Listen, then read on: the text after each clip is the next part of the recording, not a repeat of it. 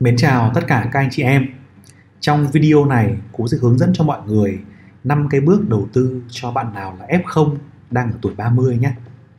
Anh em đang mới vào thị trường, đang ở tuổi 30, bắt đầu có thể có gia đình rồi hoặc sắp sửa, công việc dần ổn định và lựa chọn hướng đi cho cuộc đời mình. Hay như là ông bà ta nói đấy, tam thập nhi lập. 30 tuổi thì tự lập, bắt đầu gây dựng sự nghiệp cho mình. Có khả năng là tự nuôi sống bản thân và bắt đầu xác lập cái vị trí nhất định của mình trong xã hội. Video này thì bao gồm là 5 bước hướng dẫn chi tiết và chia sẻ thêm là 5 cái sai lầm phổ biến ở cuối video mà rất nhiều anh em mắc phải. Đây là một video dài cầm tay chỉ việc chi tiết nên anh em có thể xếp lại video này, lưu lại video này trong phần xem sau và xem lại mỗi khi mà cần tìm chỉ dẫn nhé. Ngoài ra, hãy nhớ bấm like, đăng ký kênh và chia sẻ video này cho bạn bè của mình, các F0 khác những người mà mình thấy rằng họ quan tâm đến chủ đề này. Đúng chưa nào? Rồi, bắt đầu nào. Thì phần đầu tiên ấy là anh em cần xác định được cái mục tiêu cuộc sống của đời mình. Nghe có vẻ lạ nhỉ? Năm bước hướng dẫn đầu tư mà ông lại bảo, tôi đi xác định mục tiêu cuộc sống của đời tôi làm gì? Đây để cũng giải thích cho. Bản chất của anh em ấy, chúng ta đi kiếm tiền, chúng ta đi đầu tư để chúng ta có tài chính vững mạnh. Đúng không nào? Có tài chính vững mạnh, mục đích để làm gì? Để có cuộc sống hạnh phúc cho bản thân mình, cho gia đình mình, cho bố mẹ mình. Cuối cùng nó là như thế.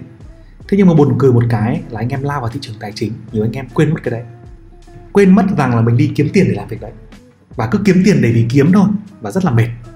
Đúng chưa nếu anh em có mục tiêu này sớm á, anh em sẽ chia cuộc đời ra làm nhiều nấc thang khác nhau và có tư duy biết đủ, biết chốt lời và phấn đấu từng nấc thang. Ví dụ, anh em kiếm được 10 tỷ đi là tự do tài chính rồi thì tại bước 10 tỷ đó, anh em sẽ chốt lời và bắt đầu đặt ra mục tiêu cao hơn, kế hoạch mới cao hơn và phấn đấu lại.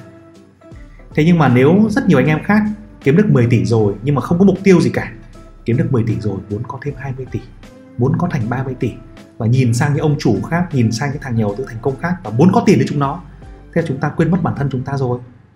Và thế là chúng ta dễ bị rơi vào tư duy là so sánh này, dễ bị rơi vào tư duy là con bạc. Đấy và chúng ta giống như con bạn khát nước ấy, chúng ta la vào thị trường như một con thiêu thân, la vào để đánh nhau, để chiến nhau, để kiếm nhiều tiền hơn. Và chúng ta không biết thế nào là đủ, không biết thế nào là chốt lời. Thế là ngoài việc là ăn mừng phè phơn trong một vài lần ra, chúng ta cũng chẳng giữ lại tiền, chẳng mang tiền vào cuộc sống, không có lập ra các cái quỹ bảo đảm, không có mua các cái tài sản để đảm bảo cho cuộc sống cuối cùng vợ con không được nhờ. Và cuối cùng là có nhiều anh em mất sạch tiền, cũng bởi vì thị trường. Hết sức nên tránh nhé phải có mục tiêu đầu tư, phải có mục tiêu tài chính.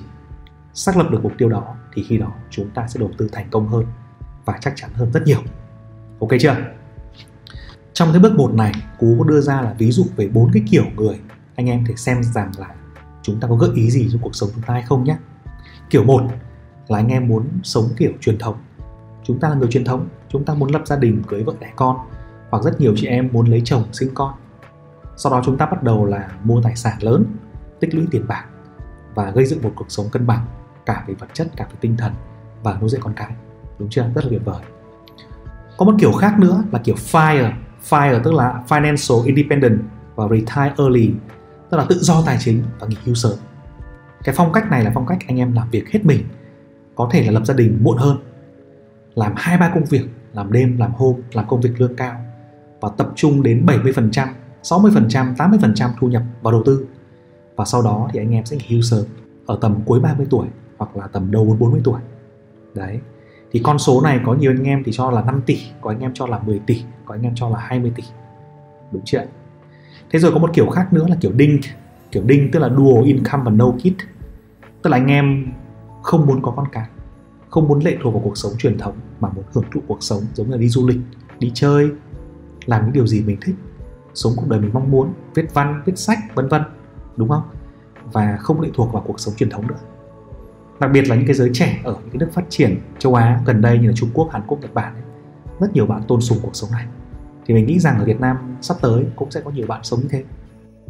Rồi rồi một kiểu 4 nữa. Kiểu 4 anh em thích kiểu khởi nghiệp kiến quốc tạo ra một công ty đầu tư một công ty về tài chính một công ty của chính bản thân mình về thiết kế về xây dựng về tư vấn về online về marketing vân vân các kiểu nhưng mà anh em muốn tạo ra một cái sự nghiệp riêng, muốn tạo ra một công ty riêng. Nhưng mà công ty đó trước khi tạo ra thì phải dựa trên một cái nền tảng tài chính cá nhân ổn định vững mạnh đã. Anh em mà ăn không đủ no suốt ngày đi lo cơm áo gạo tiền làm sao mà lo công ty được, đúng chưa nào? Đấy, thì đây là kiểu 4 vậy thì trong bốn kiểu này, anh em có thể ngồi lại, cân nhắc, lắng nghe, xem kiểu nào phù hợp với mình nhé một cái gợi ý là cũng làm một cái video rất hay về phần này. Là video có nên bỏ việc để khởi nghiệp ở tuổi 30 anh em có thể search trên kênh của cú về phần này nhé. Trong này là công thức là Ikigai giúp cho anh em tìm ra những cái điểm mà mình cảm thấy trống rỗng những điểm mà mình cảm thấy không thỏa mãn hay là thiếu ý nghĩa. Và từ đó chúng ta tìm ra được cái mục tiêu tìm ra được cái công thức cho cuộc đời của mình sống làm sao cảm thấy cân bằng và hạnh phúc nhé. Đúng chưa sang bước 2 là bước mà anh em sẽ gắn kết mục tiêu tài chính này vào thực tế. Đúng chưa bởi vì các ông đầu tư uh, theo kiểu truyền thống chẳng hạn nhu cầu ông khác, ông ấy muốn mua nhà, ông có cần phải giữ tiền để sinh con, ông cần để dành tiền cưới vợ. Đúng chưa ông mà cần đầu tư kiểu theo kiểu fire khác, ông ấy có thể là mua nhà hoặc không? Ông có thể mua xe hoặc không? Ông ấy có thể là là sinh con bây giờ hoặc là không? Đúng chưa và ông cần mục tiêu quan trọng nhất là có số tiền A để có tự do tài chính sớm.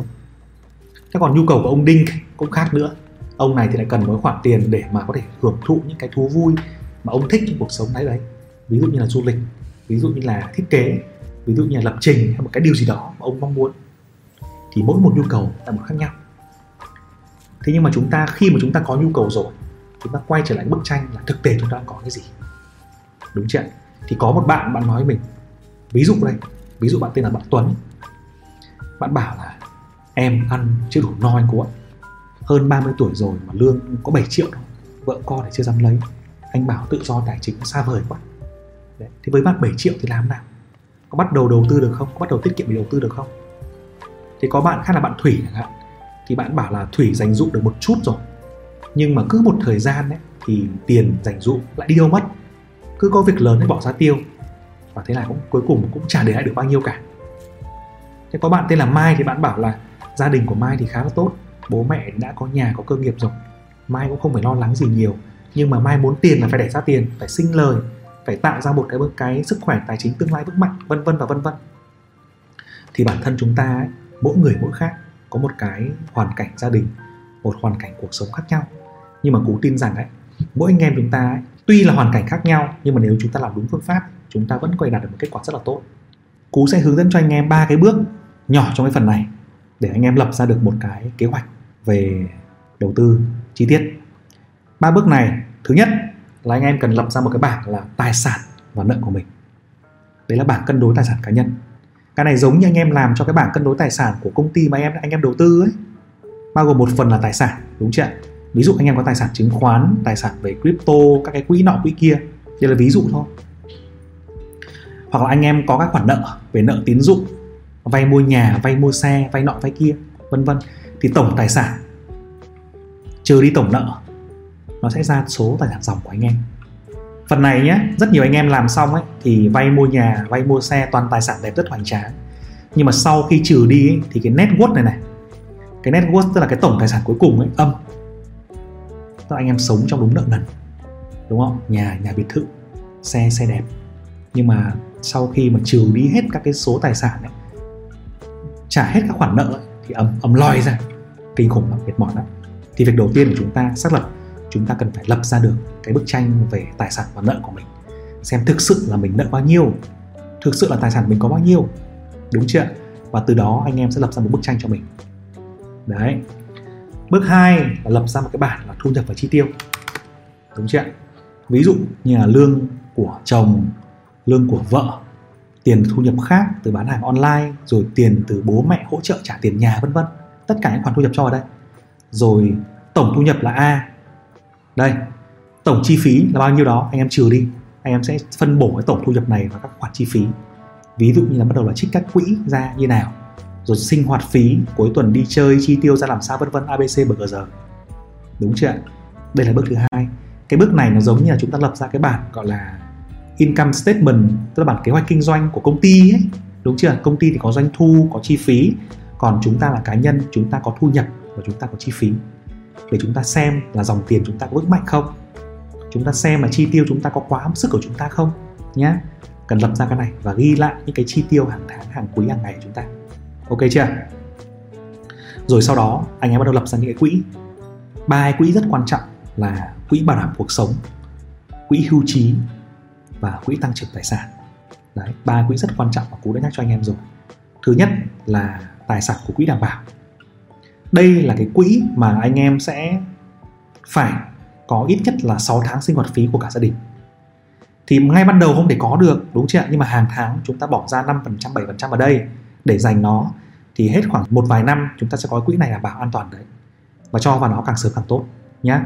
Cộng với cả bảo hiểm sức khỏe nữa nhớ chúng ta có đau ốm, nhớ có tai nạn, đùng một cái, nói gở, ai biết được, đúng chưa?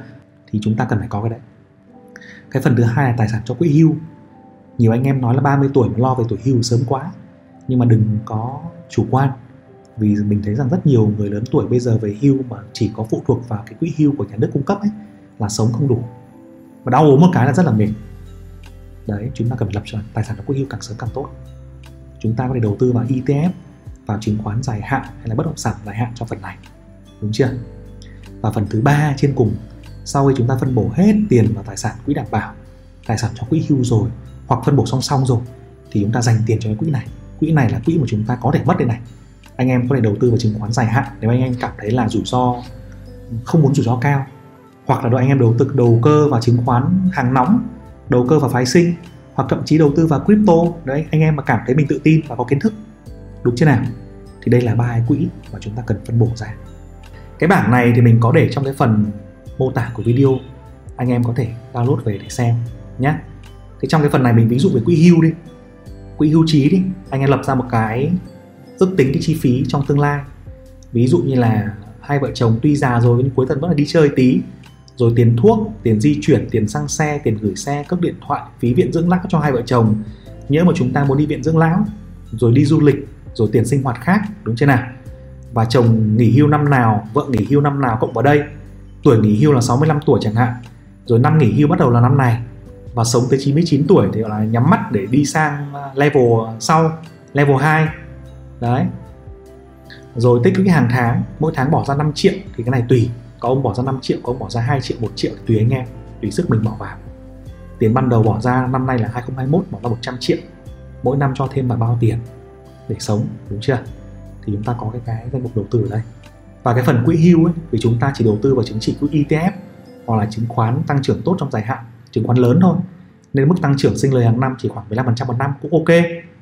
Và anh em sống đến năm ờ, 2048 anh em bắt đầu rút tiền ra chi tiêu. Năm này là chồng nghỉ hưu này, năm này là vợ nghỉ hưu này.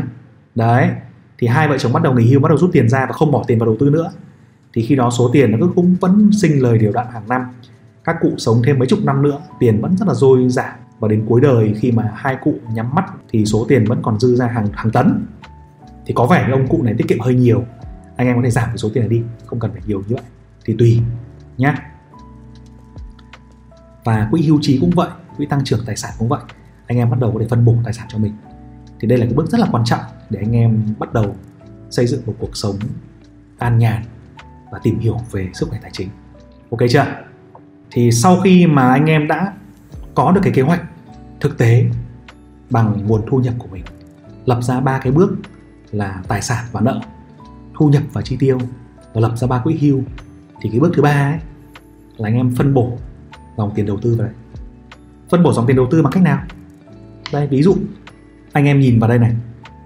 Nếu mà chúng ta muốn phân bổ tiền cho quỹ bảo đảm ấy lái quỹ mà chúng ta có cái dự trữ là về sinh hoạt phí từ 6 tháng đến 12 tháng ấy, thì cái quỹ này đặc thù của nó là nó phải rút ra được tiền ngay khi chúng ta cần, khi khủng hoảng, đúng chưa và nó không nên chịu những cái biến động quá lớn của thị trường. Ví dụ như chứng khoán mà đầu đầu tư xong nó lại đúng chu kỳ giảm, nó lại đang đau mà chúng ta phải rút ra rất là mệt. Hay đầu tư vào crypto ấy, tiền mã hóa, mà đùng một cái đúng vào cái mùa đông crypto nó rớt khoảng chừng 9% mà phải bán dài, đau đầu cũng hơi buồn, đúng chưa vậy thì cái phần này chúng ta nên đầu tư vào tiền gửi hoặc đầu tư vào quỹ trái phiếu thôi. Có khoảng cái mức lợi nhuận từ 6% đến 8% đến 10% là cùng. An toàn cao và dễ rút. Đúng chưa? Hoặc cùng nắm anh em máu, anh em đầu tư vào ETF thôi. Chứ mình không nghĩ rằng đầu tư vào chứng khoán là an toàn, là tốt trong cái quỹ này. Đấy là cái thứ nhất. Cái phần thứ hai nữa là anh em đầu tư vào tài sản cho quỹ hưu. Quỹ hưu là chúng ta đầu tư lâu dài và cũng yêu cầu là an toàn cao, nhưng mức lợi nhuận của nó cũng phải tốt. Đúng chưa thì phần này mình nghĩ rằng là ETF sẽ là một lựa chọn tốt cho anh em. Hoặc là quỹ mở, hoặc là quỹ đóng, tùy vào từng loại quỹ nào. Anh em có thể xem những cái video về quỹ trên kênh của mình thêm nhé. Đấy. Rồi cái loại thứ ba nữa là tài sản về quỹ đầu tư tăng trưởng.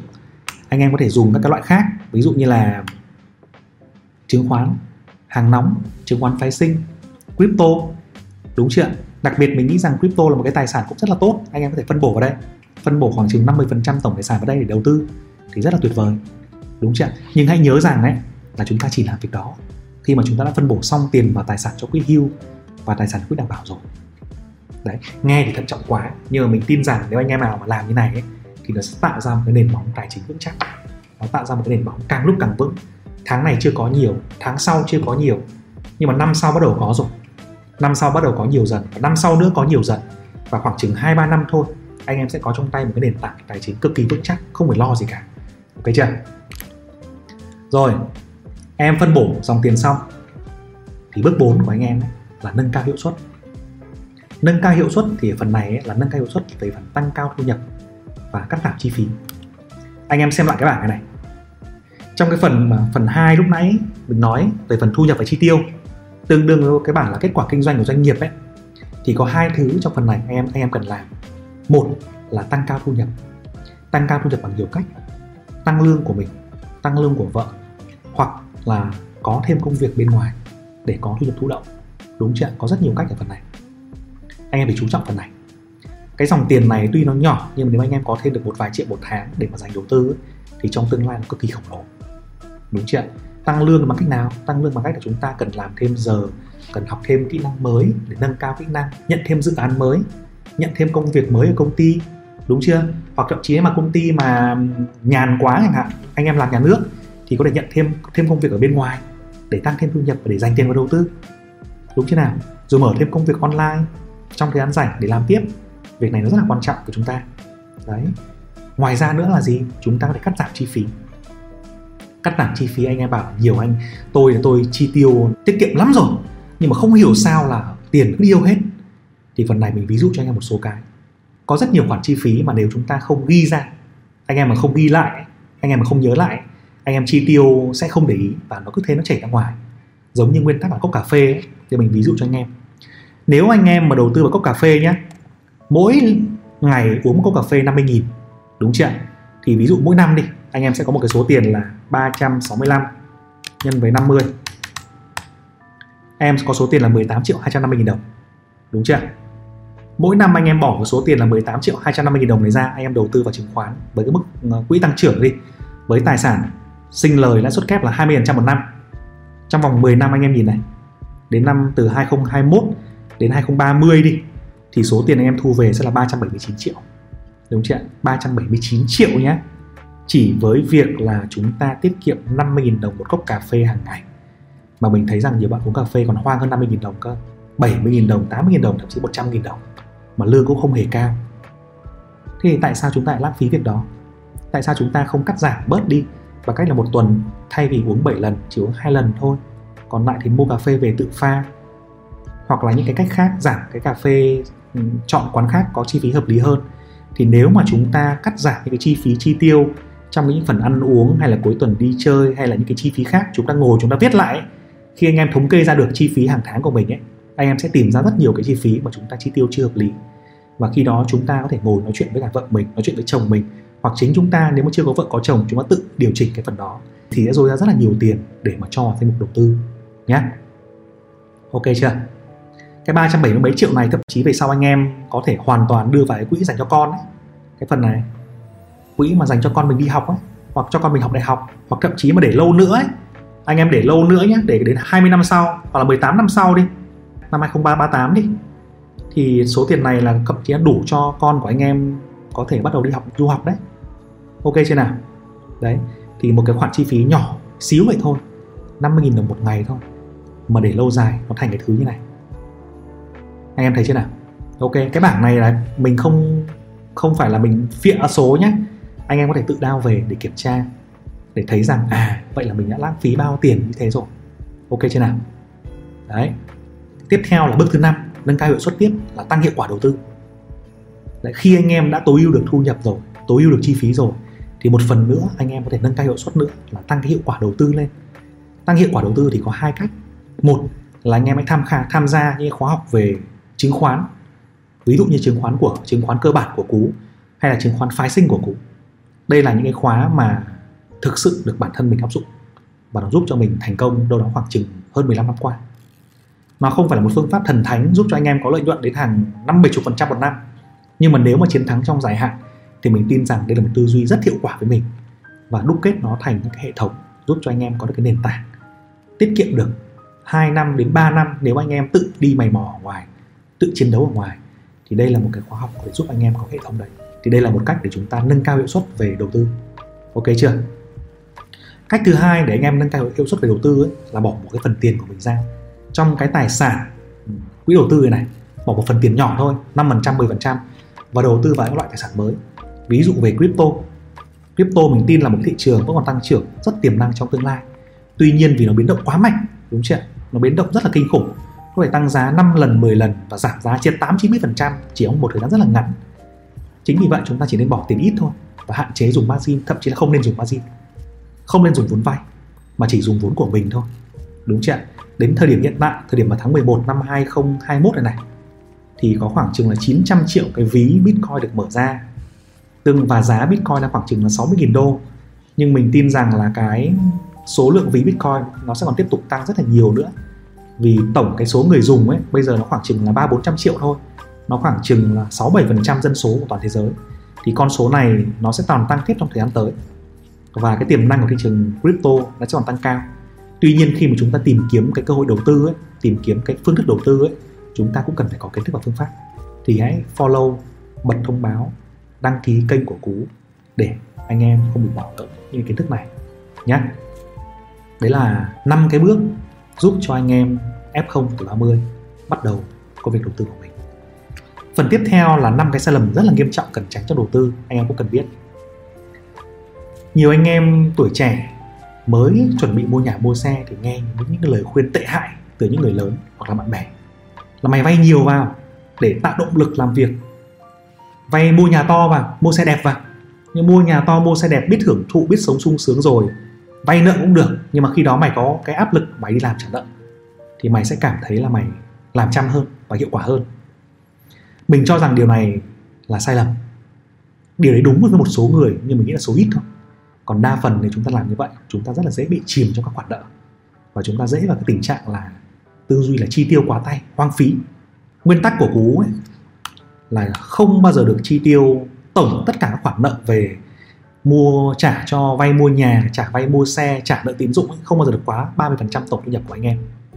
Ví dụ tổng lương của hai vợ chồng trong trường hợp này đi tổng lương của hai vợ chồng là 45 triệu chẳng hạn anh em không được bỏ quá 15 triệu để trả nợ nhé không được bỏ qua 15 triệu để trả nợ nhà, trả nợ xe, trả nợ tín dụng. Còn lại để còn phân bổ chi tiêu sinh hoạt, chi phí quỹ, đầu tư vân vân các kiểu nữa. Đấy là nguyên tắc rất là quan trọng. Và chúng ta đừng có bị nghe những cái lời nói, những cái lời khuyên miễn phí, chết người dởm rít kia. Rất là nguy hiểm. Cái sai lầm thứ hai của anh em ấy là chúng ta nghĩ rằng là chỉ nên tiết kiệm khi mà có nhiều tiền. Tức là bây giờ anh em bảo là lương có tí này, chi tiêu không đủ, tiết kiệm cái gì, mỗi tháng bỏ ra được chưa được 500 nghìn thì điều này cũng là sai tiếp. Lúc nãy cô nói rồi. Ví dụ một cốc cà phê ấy, một ngày tiết kiệm có 50.000 thôi, thì trong vòng 10 năm chúng ta đã có từng này tiền cơ mà. 379 triệu và trong 18 năm ấy, chúng ta đã có là tỷ 9 cơ mà. Đúng chưa thì 50.000 một ngày cũng là quý, hoặc thậm chí ít hơn đi, anh em ạ. Anh em có thể tiết kiệm chỉ với 10.000 một ngày thôi. Trong cái video mà cú hướng dẫn cho anh em rất là nhiều lần đấy là cái app của chứng khoán TCBS anh em vào cái phần quỹ này đặt lệnh quỹ và nó cho phép anh em mua chứng chỉ quỹ chỉ với cái giá là 10.000 đồng một ngày.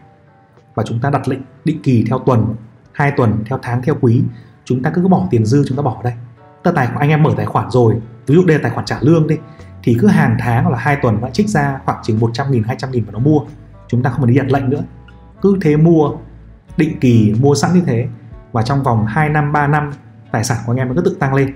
Đúng chưa với cái lãi suất trung bình đâu đó khoảng chừng 12% một năm. Đây là nó đầu tư vào nhóm những cổ phiếu lớn nhất trong VN30 thì mức trung bình lãi suất khoảng khoảng chừng 12% một năm. Anh em có thể bắt đầu như này. Công việc rất là nhỏ, thói quen rất là nhỏ, nhưng mang lại hiệu quả rất là lớn. Chúng ta đừng coi thường những đồng tiền nhỏ đấy. Và đừng có nghĩ một cách sai lầm rằng phải để nhiều tiền mới tiết kiệm mới đầu tư được. Hãy bắt đầu đầu tư càng sớm càng tốt, với số tiền càng nhỏ cũng được, nhỏ cũng được 10.000 cũng được. 10.000 mua được cái gì?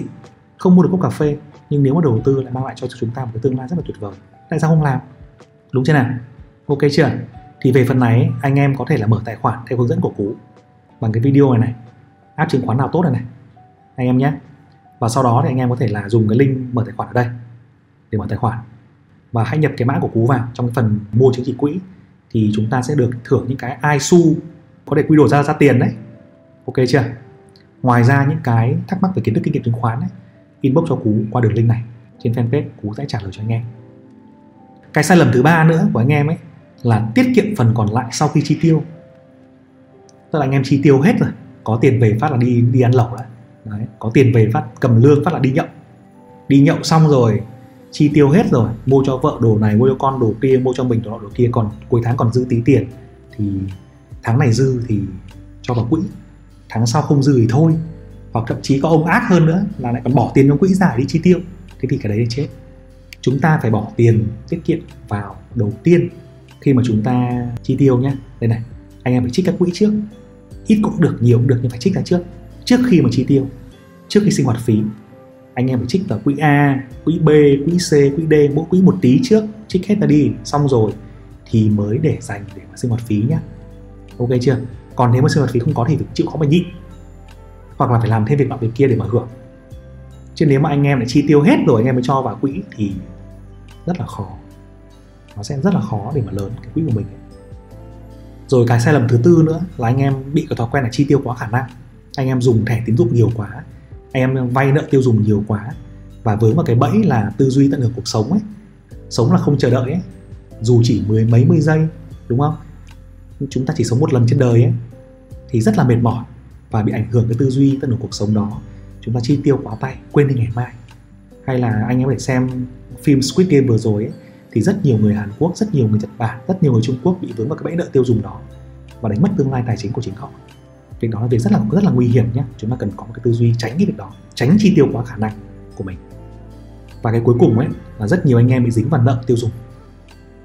Dính vào nợ tiêu dùng chúng ta không tìm hiểu kỹ lãi suất, chúng ta không tìm hiểu kỹ những cái món đồ chúng ta mua và chúng ta bị dùng thẻ quá tay, dùng mua trả góp quá tay, trả góp không lãi suất quá tay và sau đó là chúng ta không có khả năng thoát ra khỏi vòng xoáy nợ đấy nữa. Đấy. Thì đây là năm cái sai lầm rất là nghiêm trọng của cái người trẻ. Khi mà chúng ta tham gia đầu tư, chúng ta cần tránh. Anh em nhé. Rồi. Đây là cái video và kiến thức, kinh nghiệm chia sẻ của cụ. Bây giờ đến lượt anh em nếu anh em không làm anh em chỉ xem cho vui ấy thì nó cũng chả cái điều gì thành hiện thực cả. Tất cả mọi thứ nó vẫn chỉ là video youtube thôi. Nhưng mà nếu anh em bắt tay vào làm anh em nhận ra được một điều gì đó trong video này nó quen quen với mình nó đúng với mình bắt đầu download cái file này về để lập kế hoạch cho mình và làm và tuân thủ thì cố tin rằng anh em sẽ có những cái thành quả rất là tuyệt vời sẽ có những kết quả rất là tốt trong tương lai. Rồi cố xin chúc anh em sức khỏe